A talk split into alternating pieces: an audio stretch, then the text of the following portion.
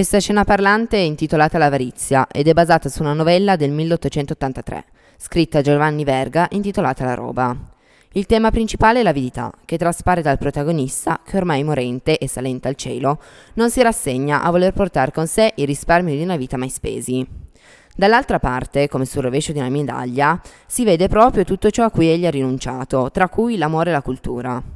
La candela rappresenta una speranza, che egli si accorgesse di ciò, ma ormai spenta perché il protagonista solo, una volta morto, se ne accorge.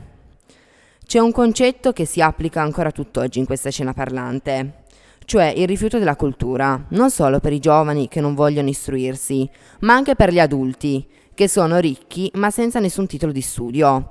Questa scena parlante lancia a tutti voi due messaggi importantissimi, ma ora tocca a voi coglierli.